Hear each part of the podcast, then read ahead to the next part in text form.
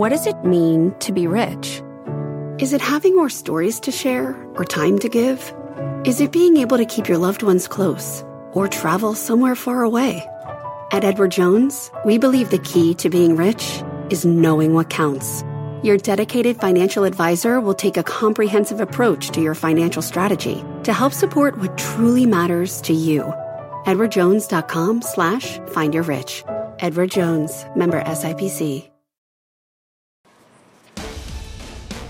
I'm Melissa Lee, and this is Fast Money. Tonight's trader lineup, Guy Adami, Tim Seymour, Karen Feinerman, and Pete Najarian. Tonight on Fast, we are following the after-hours action of shares of Electronic Arts. The stock is on the move on earnings. The company's call just getting underway. We are dialed in. We'll bring you all the big headlines. Plus, Palantir pivots. The stock reversing course to finish the day higher. Find out what drove this turnaround. And later, it is Trader's Choice. We're breaking down three big trades on three big movers in today's session. But we start off with the Fast Money first. Yes, a first. We are making history, folks. We're just hours away from getting the one data point all of Wall Street is waiting for. That's right. We are counting down to the Consumer Price Index. Tomorrow morning, 8:30 a.m. Eastern Time, we'll get the latest read on inflation. Many traders pointing to inflation fears as the culprit behind the recent sell-off in high-flying tech. But take a look at the market setup getting into tomorrow's print. The Nasdaq staging a massive reversal today, basically erasing a 2% drop at the open to end the day flat. This as yields edged higher. So is today's tech turnaround a head fake? Guy, what do you make of all this? Well, you just heard Mike talk about a watched pot never boils, or said this, CPI is a watched pot type of thing. And I'm actually with them on that. Unless it comes out extraordinarily hot, which I don't think you're going to see, I think you do see this relief rally continue into tomorrow. So although I do think bond rates are going higher in the short term, tomorrow might be a complete head fake in terms of where rates go. So 162.70, I think, closed today in the 10-year. Again, unless this is an extraordinarily hot number, I could see rates dipping back below 1.58 and tech continuing the rally that we saw today. Again, I do think rates are headed higher in the back end of this year. I just don't know if it's tomorrow. Yeah, we are sort of making light of CPI and it being the end-all, be-all data point. We never talk about CPI, not never, but hardly ever on Fast Money, because it is one single data point, a read on consumer prices, Karen. But the point here is that the market has been fixated on this notion of inflation, sniffing out any sign of inflation, whether it be commodity prices or labor inflation. With the JOLTS data this morning, certainly there is a concern about wage inflation. And that has really been a driver here for the markets. Yes, although there's sort of two parts of the inflation discussion that they talk about. There's near-term inflation, which I really believe we will see. There's anecdotal things, but also you can look at commodity prices and see where there's real inflation. The second part of it, though, is the Fed right in the idea that inflation is transitory, or will be, because you have this big pent-up demand and a supply chain issue and some other things that could be temporary. I believe that we will see inflation in the short term and in the longer term. That's how I'm set up. All that having been said, though, that, those stocks that had super high multiples, they have come in a lot. And I'm not talking about the FANGs. I'm talking about, the IGV is the ETF we talk about a lot. That's come in well more than 10%. By this morning, it opened down. It was like a turnaround Tuesday whoosh down, and then ended up rallying, 3 or 4% from the bottom. So maybe in the near term, that's it. Maybe the inflation scare at the moment for that sector is done. Some might say, Pete, that some of these, particularly the software stocks that Karen was talking about, they have come into a point where they are buys. And you take a look at a Fastly, for instance, just to pick one out of the hat. It's off 66% from its 52-week high. At this point, does it look to you like a bargain? What do you make of sort of this bounce that we've seen today, at least, in some of these stocks? I think you can make an argument of why that makes a lot of sense, Mel, and you look across the board and it's Teladoc, it's DocuSign, it's all these names, Fastly, and all of them had a really great rebound today when you look at where they were on the lows to where they actually closed. Many of these names are up, somewhere close to 10% or more off of those lows. So that was an incredible move. But I think at the same time, for me at least, when you've got no PE or a 3-digit or a 4-digit PE, I usually tend to stay away. I actually will dip my toe into a couple of those names with the options. But I think overall, Those are really toxic names because at any moment you can have these incredible pullbacks. And I think that what we're seeing right now is what started back in November, but this rotation, and I still think we're in the midst of it. And today, obviously, was on the negative side because of the way the financials traded and a lot of the other names in the industrials and so forth. But I still think that that is intact. I think this was an anomaly. I think we'll see what happens over the next couple of trading sessions. But I actually think that we're going to see even higher highs when it comes to a lot of these various sectors, materials, energy, and all the rest, because I do believe that inflation, like Karen was saying, is temporary. It's here. And I think even further out, I think it's here. Just quick, Pete, what's a name? Give me an example of a name in which your toe is dipping. Oh, well, I'll give you a great example. I'm actually in a stock that I don't know if we were talking about it or not, Mel, but Celsius, and it's an energy drink, and they have incredible growth. But when you look at the numbers, it's really tough. You know, it's a head scratcher, but they are stealing market share from, Monster and from Red Bull, and they're moving really, really well to the upside. But I think the problem is I look at that multiple, and again, what kind of multiple do they have? Do they even have a multiple? I mean, the reality is this is one of those kind of names, but I'm a believer in this particular name because I think it's very early and I see the growth that they're getting. Tim, what's the message of the market going to tomorrow's CPI print? The message is that the market may be more concerned about inflation than the Fed is. And so remember, Friday's payroll number was bad news was good news. Stan Druckenmiller this morning had a great interview, and he also penned an op-ed into the Wall Street Journal where, he's basically pointing out that you should have zero confidence that the Fed is going to leave the party. In fact, they've stayed way too long at the last couple parties. And that chasing 30 or 50 basis points of inflation to overshoot and create an asset bubble is not a trade-off that any of us should want. I don't think that sentiment is across the entire market. But you mentioned that Fastly. Fastly was the first of these high-growth stocks really to set the table, and that's mid-October of last year. And I think the route that's gone on across that space is something that I think, higher inflation and then higher rates are I don't know which has been a bigger impact for equities. I actually think we want to see the 10-year at 220. I don't think that's a big deal. I think higher inflation is something to watch out for. I think investors also need to start focusing on credit.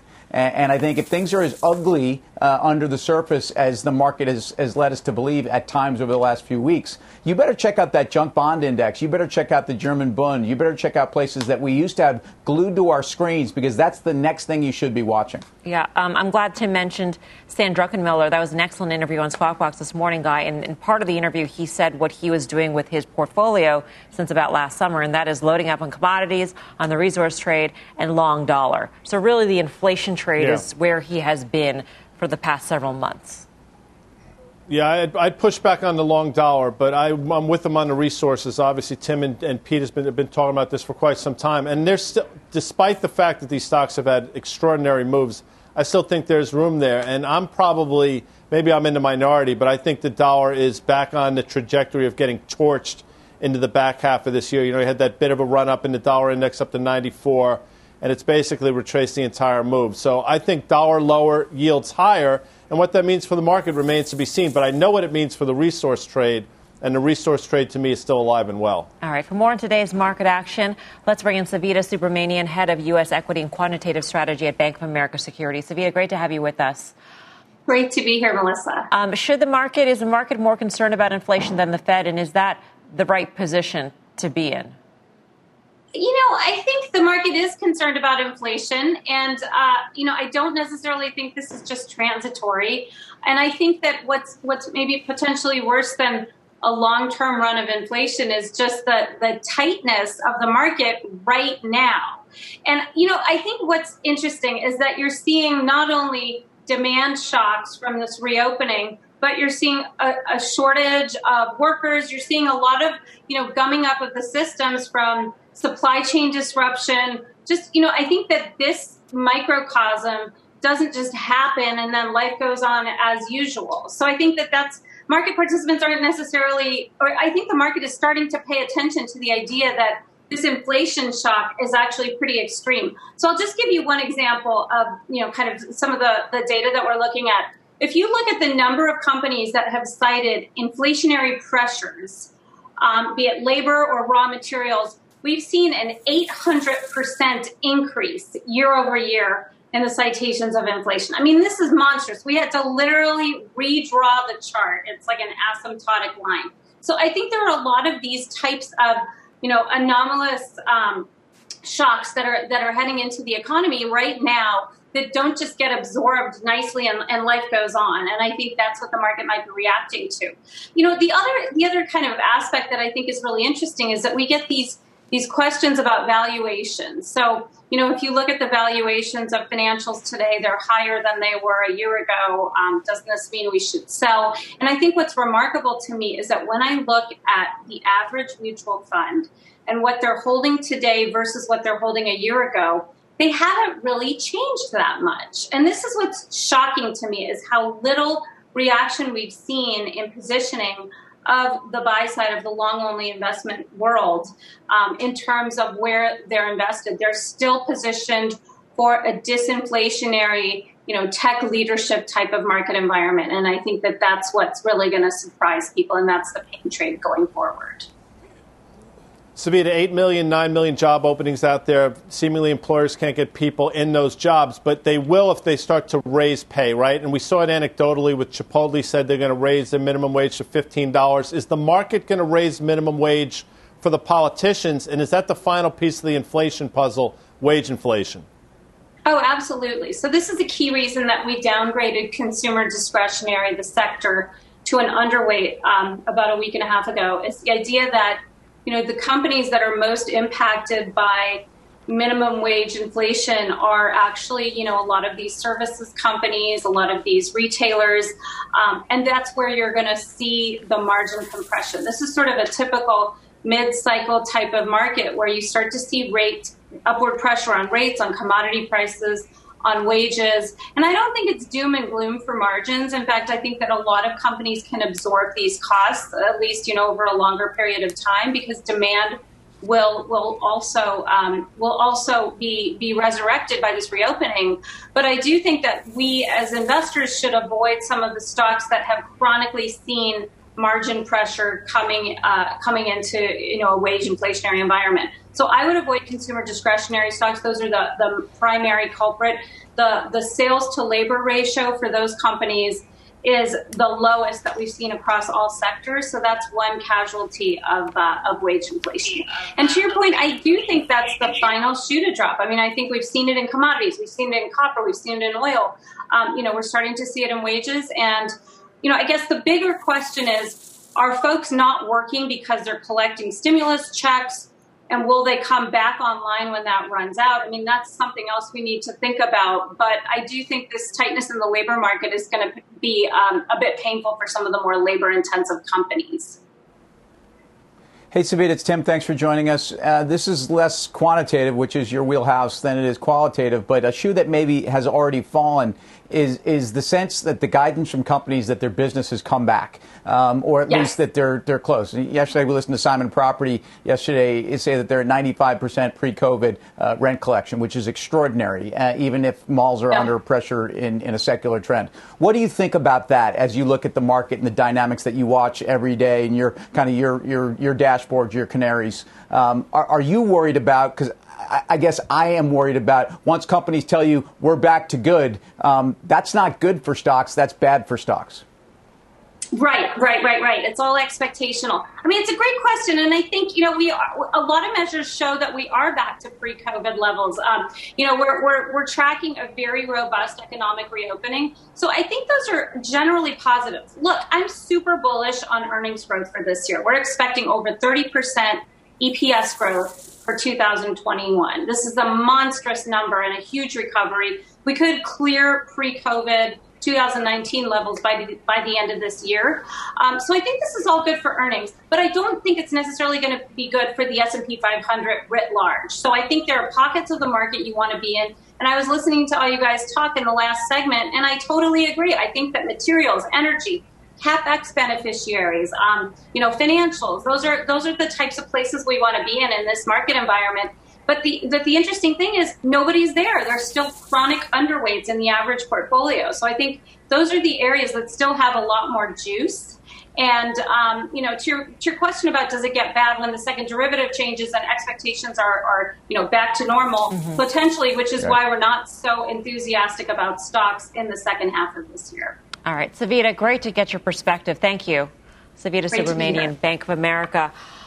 So that can happen in terms of expectational changes at the same time that this transitory or not transitory inflationary environment happens, at the same time that in the fall, and this is what Citi's CEO Jane Fraser pointed out today at the Economic Club of Chicago, in the fall when a lot of the additional unemployment benefits and eviction moratoriums come off. I mean, this is sort of a potent mix of different things that could hurt the consumer in the not too distant future, Tim. Yeah, I think they could. And again, we've had a consumer that's had so much pent-up demand. They've also had pent-up savings. But at some point, you're going to get back to reality. And I do think while there is wage growth, I think we're seeing it in selective industries. I think there's a lot of industries where frankly, there's not necessarily a lot of pricing power. So agree that I think the financials have been a great place to be hiding out. At some point, I bring it also just back to consumer credit issues, possibly corporate credit issues and things we're just not talking about right now. But if there's this much pressure, these will come to the fore. Yeah. Karen, just quickly, in terms of consumer discretionary and the impact of wage inflation, I mean, the sales to labor ratio, I think that was an interesting way of looking at it, because that is low when you take a look like at a retailer, for instance, any retailer. You've got all these people on the floor. And how much in sales are they making per person? Right. Well, that is a good point, but I think you could kind of flip it around and look at it the other way, that you have a lot of people who are working, who are now getting $15 an hour, who do some of that workforce tends to be spenders. And so they have some money to spend now or more money to spend. But also, I think that retailers are getting a lot more efficient with their labor. And certainly the shift to e-commerce for retailers is less labor intensive, I believe, than having people out on the floor. So I think it kind of cuts the other way, potentially. Interesting there. Coming up, we are trading the turnaround in Palantir. That stock was down 6% pre-market, but finished the day sharply higher. We'll find out what drove the big about face. But first, we're all over the after-hours action. Shares of EA, the stock on the move on the back of earnings. That call is underway right now. We'll bring you the trade when Fast Money returns.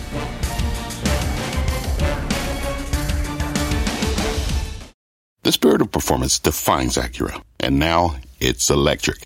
Introducing the all-electric ZDX, Acura's most powerful SUV yet. While what powers their cars may change, the energy that makes Acura never will. Crafted using the same formula that brought them electrified supercars and multiple IMSA championships, the ZDX has track-tested performance that packs an energy all its own. With a premium Bang & Olufsen sound system and up to 313-mile range on a single charge and a Type S variant with an estimated 500 horsepower, the ZDX is everything they said electric could never be. It was built with the driver in mind, just like Acura's been doing since the beginning. We could talk all day, but the only way to experience this electric performance is to drive it yourself. Unlock the energy and order yours at Acura.com. Electricity, a big idea that's inspired countless new ones. From powering the light bulb to virtually powering our entire lives. 30 years ago, State Street launched the Spider S&P 500 ETF, SPY. A big idea that inspired the world to invest differently, and still does. What can you do with SPY? Before investing, consider the fund's investment objectives, risks, charges, and expenses. Visit ssga.com for a prospectus containing this and other information. Read it carefully before investing. SPY is subject to risks similar to those of stocks. All ETFs are subject to risk, including possible loss of principal. Alps Distributors, Inc. Distributor. Welcome back to Fast Money. We've got an earnings alert on Electronic Arts, shares of the video game company on the move in the after hours. Let's get to Josh Lipton for the breakdown. Hey, Josh.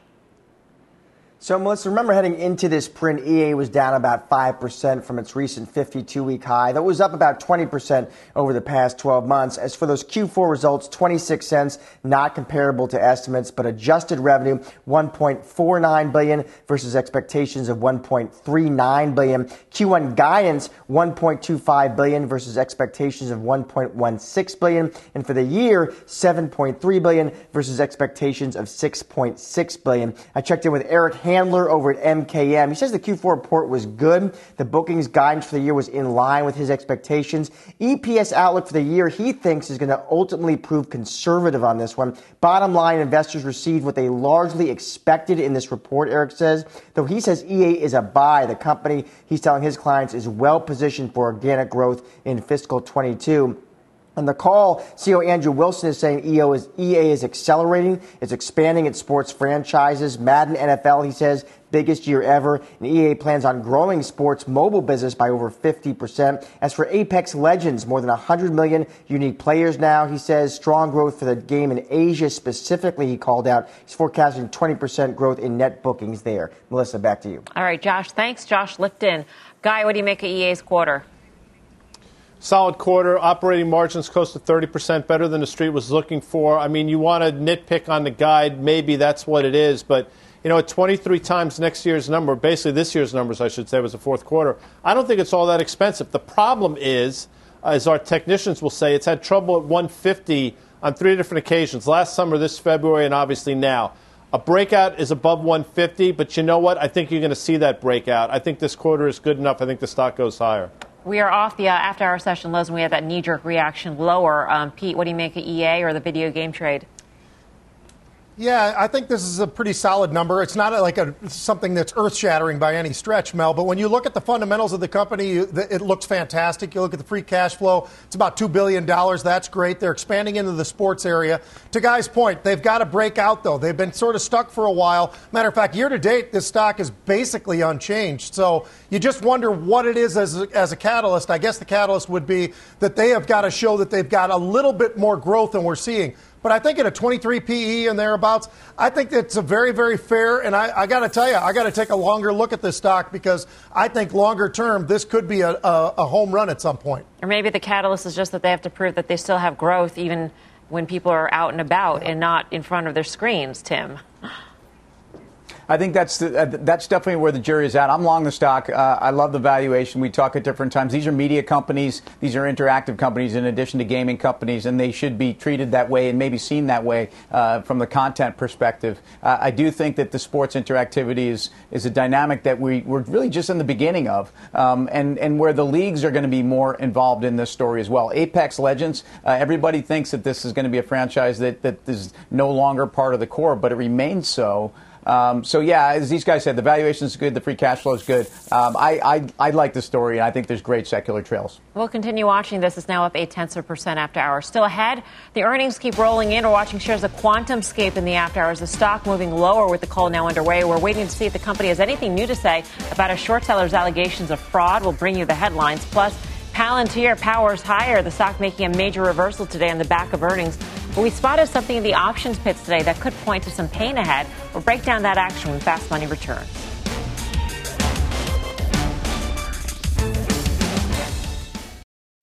What's on the horizon for financial markets? At PGIM, it's a question that over 1,400 investment professionals relentlessly research in pursuit of your long-term goals. Specialized across asset classes, but united in collaboration. Our teams provide global and local expertise. Our investments shape tomorrow, today. Pursue your tomorrow with PGIM, a leading global asset manager. We had a responsibility to develop using our diagnostic leadership to develop the test, not only for pandemic phase, but also for vaccine phase. If we're going to rely solely on vaccine, which I think we've done an amazing job from the development to the rollout, but if we rely solely on it, it's not as complete as you would like. That was Abbott Labs CEO Robert Ford speaking to Jim Cramer just moments ago at the Healthy Return Summit. You can watch that full interview tonight on Mad Money, 6 p.m. Eastern Time. Again, with Jim Cramer. Check out, meantime, the About Face and shares of Palantir today. The tech stock reversing course after initially dropping in the pre-market to finish the day higher by more than 10%. The company reporting results today, announcing 49% revenue growth, issuing bullish guidance through 2025. The company's CFO also saying today Palantir is considering adding Bitcoin to its balance sheet. It's not getting a lot of attention among the retail traders today. According to ThinkNum, in fact, Palantir surpassed GameStop to become the most discussed name on Wall Street bets today. So what do you make of this turnaround? Guy Adami, who named Palantir the P in the hope trade. It is the P in the hope trade, and I didn't think it was going to go below 24.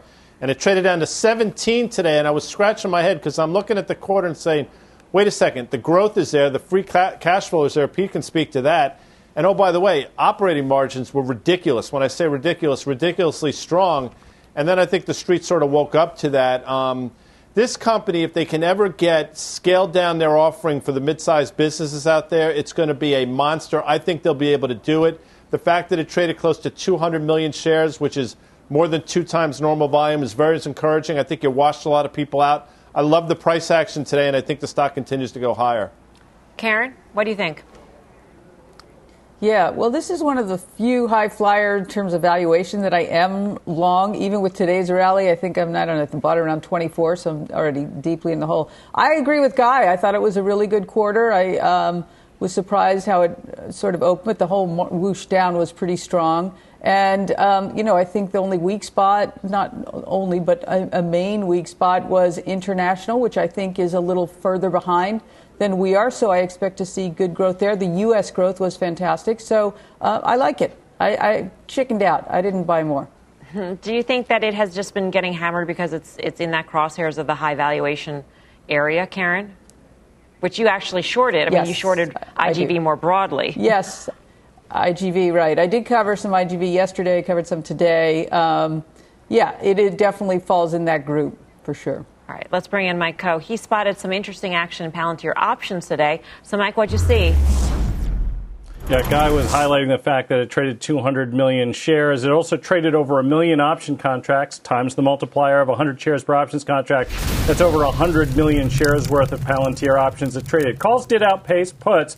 But some of the activity that caught my eye, and almost all of it was very short-dated, was actually on the put side. We did see a lot of weekly puts trading, including the 19.5 and 18.5 strike puts that were trading today. This was not the Wall Street bets crowd that were trading them either, because a lot of these were larger blocks, a couple thousand contracts at a time on the buy side. And we know that they're opening trades because they exceeded the open interest. And what could be going on here is that because the stock was down around 17 at the beginning of the day, those who were long the stock could be looking to hedge some of the gains that they saw today, risking about 33 cents on those spreads, possibly to lock in the gains that they got. Yeah. Pete, you probably spotted this action, too. Yeah, and I totally agree with Mike. I actually view this more as these were buyers that were out there, Mel, that I think were hedging themselves against stock, and maybe even those that are entering into stock positions and buying these very inexpensive puts, quite frankly, that give you that protection to the downside. So I think that would be a very smart trade. You never really know with puts, obviously, but it sure felt to me like that was a hedge and a very smart hedge. Yeah. Tim, what do you make of Palantir, in particular the action we saw today? Guy made a point on the volume, certainly where sentiment was, and investors needed to truly see a number, even on high expectations. I think people have gotten away from the core here. So the 49% rev growth, the ability to broaden this into again, their Fortune 500 audience is growing as it is. I think the guidance there was extraordinary. Remember, this was part of a Reddit mania on the way up also. And I think that ultimately hurt the stock. I think it gets confused with stocks like a GameStop that don't have fundamentals. And yes, valuation needs to make sense at some point. But I think it got to a place where I think a lot of value investors are able to own this thing. And I think look at the software space overall. And at some point, we're starting to see that. All right. Mike Coe, thank you. For more options action, be sure to tune into the full show. That's Friday, 5:30 p.m. Eastern Time. Coming up, a real disaster. The RealReal plunging nearly 20% today, but that got one of our traders hitting the buy button. We'll bring you that trade. But first, we've got a fast pitch on deck. One trader says this stock is ready for a big breakout. We'll bring you the name when Fast Money returns.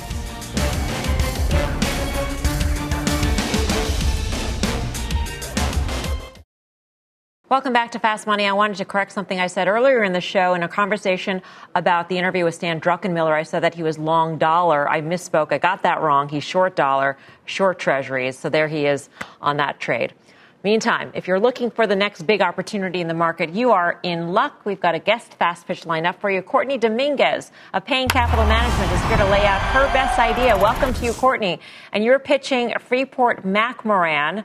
And this is an interesting one, given the run in the stock and copper prices at record highs already. So what's the catalyst here that propels this higher?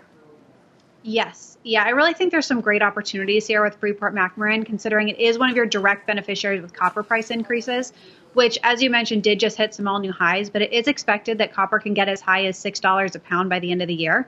And they have mines on 3 different continents right now, and it's really one of your most direct investments to copper through the S&P 500. And those supply and demand constraints right now are only expected to likely get worse. So supply is at one of its worst constraints we've seen, but demand is only expected to increase. And add on top of that, the fact that clean energy demand for copper is expected to increase 5-fold this decade. And there can very well be some significant supply shortages in copper here in the mid-2020s, which is only going to increase copper prices further and therefore benefit Freeport. But lastly, clean energy is actually a pretty good play here using Freeport. And that being said, copper is actually a really good, efficient source of transmitting energy for both wind and solar. And add on top of that, electric vehicles use about 4 times as much copper as does a traditional combustion engine. So for all of those reasons, I think the copper wave is only going to continue, and that's very much going to be a beneficiary of Freeport here. And take a look at the 1-year chart here. You will notice, to your point, it is trading actually close to its 52-week highs. But I wouldn't discount that because it is still trading at a discount compared to the S&P 500. And the free cash flows are actually pretty healthy right now. What is the lever that you're most concerned about? You mentioned all these different sort of the end users of copper. If any one of those end users soften in the market, let's say the housing market softens or the market for EVs soften, which ones are you most concerned about? It's something to keep our eye on. Yeah, if demand for copper isn't as much as we're expecting, that is one of the risks here. And actually, I think China is really where you want to take a look at, because they're actually 50% of the global demand for copper, believe it or not. So I don't think it's necessarily a major concern, but that is, if you're looking for something to be watching for. Courtney, so I'm curious, when you look at the balance sheet, is that something that you're looking at and just saying, wow, it's just too cheap? Because where it's trading on a PE level, as well as you look at the free cash flow and everything else, is that intriguing still for you at this level? It is. Yeah, I mean, they actually didn't even have free cash flow last year, but you're actually seeing now they do have free cash flow again this year. And they are trading. You look at their forward PEs, it actually is cheaper than the rest of the S&P 500. So I think you got to look at some of those fundamentals, and it is a good value here still. Just curious, Courtney, do you like a lot of the other, resource stocks, or is Freeport-McMoRan, is that a standout?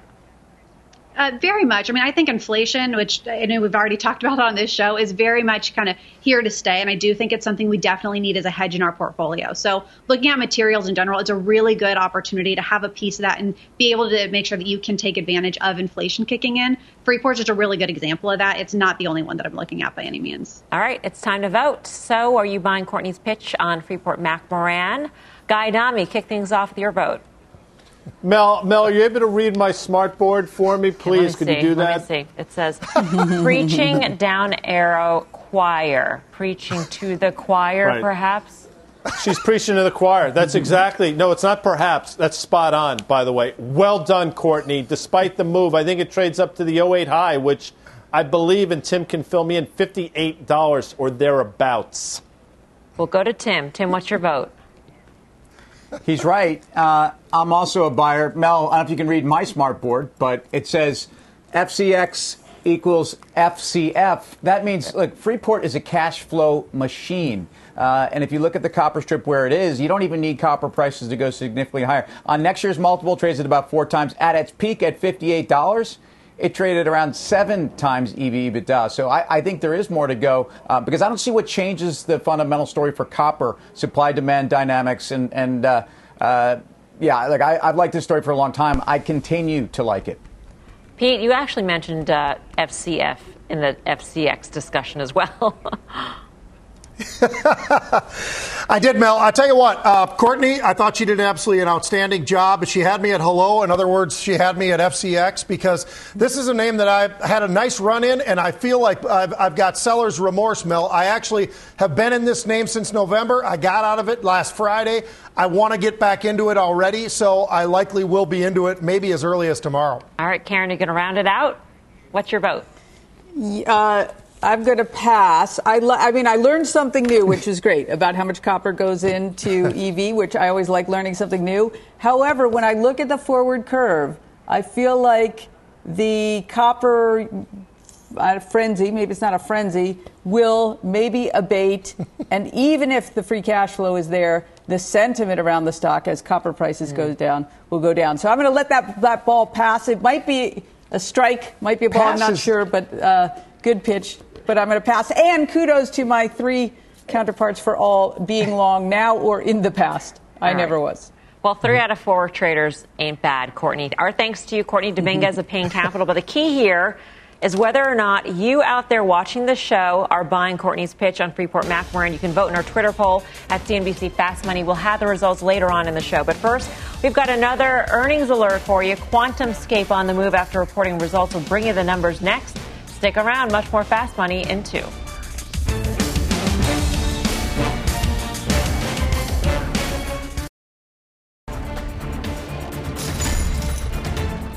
Welcome back to Fast Money. We've got another earnings alert for you. QuantumScape is on the move in the after hours. Phil LeBeau has been listening in on the call. Phil, what's the latest? Melissa, this call is focusing on a lot of where the company is in its development of the cells, the next generation solid-state battery cells that the company is putting together. The stock trading down lower after they reported a wider-than-expected loss of 20 cents a share. But keep in mind, they spent $30 million versus $20 million in the fourth quarter. This is a company that is focused on hitting key milestones, and they outlined that they've hit a couple of those, and they expect to hit a couple more. Here are some of those key milestones in their outlook. The pre-pilot line for developing this next generation of battery cells, they're making progress on that. They expect to enter next year with $1.3 billion in cash. And not only that, they added a new milestone, commercially relevant prototypes for automakers next year. Those commercial cells, by the way, they expect to have them to their customers in the time frame of 2024, 2025. And Jagdeep Singh, the CEO, on the call talking about the fact that he is not going to be selling any of his stock. Here's what he had to say. Based on the groundbreaking results we have shown so far, I remain optimistic about our ability to execute on this vision and achieve our goals. Given this context, with the exception of satisfying tax obligations, I'm committing to not sell any of my QuantumScape holdings, at least until we have delivered a prototype in a commercially relevant form factor to Volkswagen. Take a look at shares of QuantumScape since April 15th. And the reason we're showing you since April 15th is because that's the day that Scorpion Capital, a short seller, put out a scathing report. Melissa, you had the people from Scorpion on, I believe, a day or two later. And in that report, they called this a giant pump and dump scheme. And that made a lot of people sit there and think, okay, despite everybody at QuantumScape saying, hey, that allegation is false, would the SEC get involved? No mention of the SEC either in the earnings report or on the conference call. And again, this call is focusing on the milestones that they have hit this year and the milestones they expect to hit over the next couple of years. The commercial sales to customers in the 2024-2025 timeframe, Phil, does that mean that they would be manufacturing at scale by that point? Well, they didn't say at scale, but you can deduce that if you are Volkswagen, which is one of the primary customers for QuantumScape, you're going to want it at scale by 2024, 2025. You're not going to want a very limited run. Now, whether or not they can make it to scale production of these next generation cells, the 4-layer and then ultimately the 8 and 10-layer cells, that remains to be seen. But they are talking 2024, 2025 for commercial production of these next-generation cells. All right. Phil, thank you. Phil LeBeau on QuantumScape. It is now down about 2% after hours. Guy, we did have Scorpion on. They had a 90-some-odd page report on this thing. It was at least the third short-seller report to come out in the EV de-spec'd company space, which is interesting. And this is a sector that has been crushed, absolutely crushed of late. Yeah, well, listen, the comments out of the CEO are very encouraging. He said he's not going to sell, other than his tax requirements, I guess, if I heard it correctly, he's not going to sell stock. I mean, that's obviously an encouraging thing. This is what I'll say, a couple things. Cowen put out, I think they initiated this stock a month and a half, 2 months ago, $57 price target. I'm fascinated to see if they backtrack on that over the next couple days, one. Number two, remember, they filed filed for a 13 million share secondary, priced only 10 million shares at about a 20% discount a month and a half or so ago from $48 where it closed down to $40. It's never even sniffed that price again. to me, you got to sit with your popcorn in your hand and watch how this thing plays out, because I'm not quite sure what happens, but it's going to be fascinating. I don't think we're going to see 40 anytime soon, but I'm hard-pressed to think they can push it much lower from here. I mean, the question is, will we see it again? And it's right now down more than 70% from its 52-week high. And the question, and I think of Karen when I say this, should it ever have been that high? You know, and I think that's sort of the question investors have at this point, with the froth or enthusiasm, whatever you want to call it, coming out of this space. How do you value a pre-revenue, pre-profit company with an untested technology, Karen? I don't know how you do it. I don't know how you do it, especially for a technology that I don't understand. And that valuation, whatever, that valuation, you should never have been there. There's no question it should never have been there. Are we going to have a discussion 3-6 months from now? It should never have been at 29. So this is just it's filled with everything I couldn't possibly get comfortable with. On the flip side, I wouldn't short it either, because who knows? Yep. Coming up, the trader's choice. We are breaking down fast money trades on three monster movers in today's session. Plus, it's not too late to vote for Courtney's fast pitch on Freeport-McMoRan. Do you think it's a buy here? Vote in our Twitter poll at CNBC Fast Money. We'll have the results at the end of the show. And as we head out, a quick message from CNBC.com reporter Hugh Sun as CNBC celebrates Asian American Pacific Islander Heritage Month. I think being an outsider gives you some huge advantages. You know, I know personally from quite often being the only Asian American person in the room, you know, you develop a little bit of a chip on your shoulder. You want to outwork your competitors because that is within your control. That work ethic is really useful. I think it's rocket fuel for career success.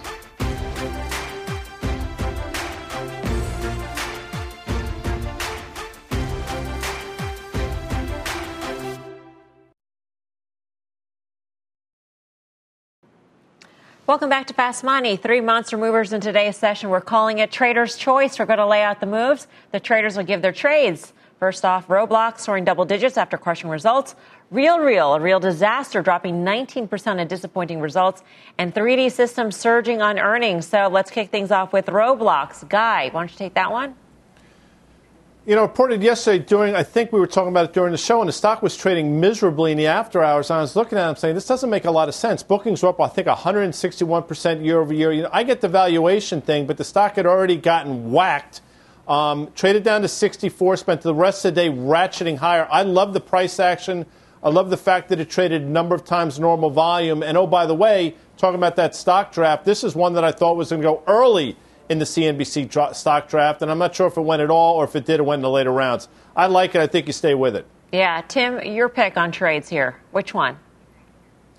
Well, Roblox, by the way, which if Petra Nemkova had edged me out on that one as well, it'd probably be in my stock draft portfolio. Look, Guy talked about the growth numbers here. If you look at the size of the demographic and how valuable that demographic is, so that's Gen Z and, you know, anyone who looks like that, it's really important to understand that this growth is there and the engagement is something that they can monetize. I love their partnership in China with Tencent, and you have a case here where I think this is a global story with tailwinds. And how about the metaverse? Yeah, I'm into it. Yeah. Karen, trader's choice. Which stocks do you want to trade? Okay, so RealReal. I mean, you know, I watched it all day. It, you know, it was on sale, clearly, very much on sale. Can't help myself. I had to buy some at the end of the day, take it home, see how it looks in my portfolio. I think that there is more growth to come. I think this really is a reopened stock. I think there was an analyst report saying the reopened growth is already priced in. I don't know if I'm getting that exactly correct, but I don't. I think that we're going to see more people go to sort of fancier events and social events, and then they're going to want RealReal's product. I think RealReal really has a great name. Their balance sheet is in good shape. They have some debt, but they have cash. They have time. I don't love that the CFO left. It could be very innocuous. I'd like to dig a little bit more on that. And I don't know. I think it's interesting. Normally, I wait 3 days on something that kind of misses, but I couldn't help myself. It was on sale. You know how it is. Yeah. I might take it home and it might look terrible. I don't know. But I am long, so I think it's interesting. 20% off is always, it always lures me in, too. Pete, trader's choice, which name do you want to trade?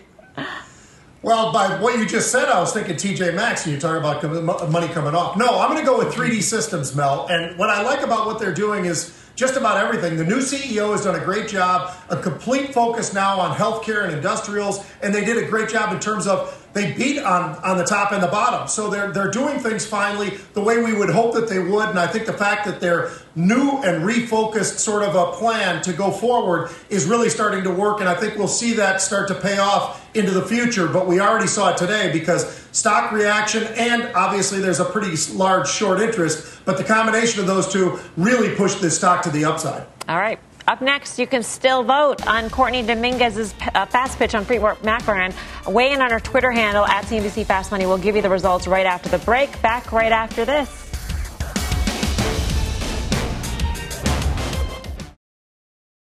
Welcome back to Fast Money. Time to reveal whether you at home are buying Courtney Dominguez's fast pitch on Freeport-McMoRan.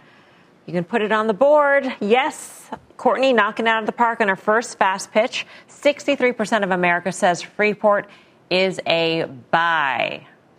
Time for the final trade. Let's go around the horn. Tim. BHP, this resources trade in commodities goes higher. BHP, leader of the pack. Karen Feinerman. Yeah, well, we just talked about Real, and so I don't make that many trades a day, so this is my final trade. Bought right. Real. Pete Najarian. I'm going to give you the letter U, Unity Software, Mel. They just crushed it tonight. I think this thing's going a lot higher. Guy Adami. Tremendous power pitch for the first time out. Right, Mel? Don't you love the power pitch? I mean, one of our best segments, I would think. Fast pitch, yes. You know what else I like? I like the way MasterCard traded today. It's off its all-time high. Traded well today. M.A. All right. Thanks for watching Fast Money. See you back here tomorrow at 5. Meantime, don't go anywhere. Mad Money with Jim Cramer starts right now. With the Wells Fargo Active Cash Credit Card, you can earn unlimited 2% cash rewards on purchases you want and purchases you need. That means you earn 2% cash rewards on what you want, like season tickets to watch your favorite team, and 2% cash rewards on what you need, like paying for parking. That's the beauty of the Active Cash Credit Card. It's ready when you are, with unlimited 2% cash rewards. The Wells Fargo Active Cash Credit Card. That's real life ready. Terms apply. Learn more at wellsfargo.com/activecash.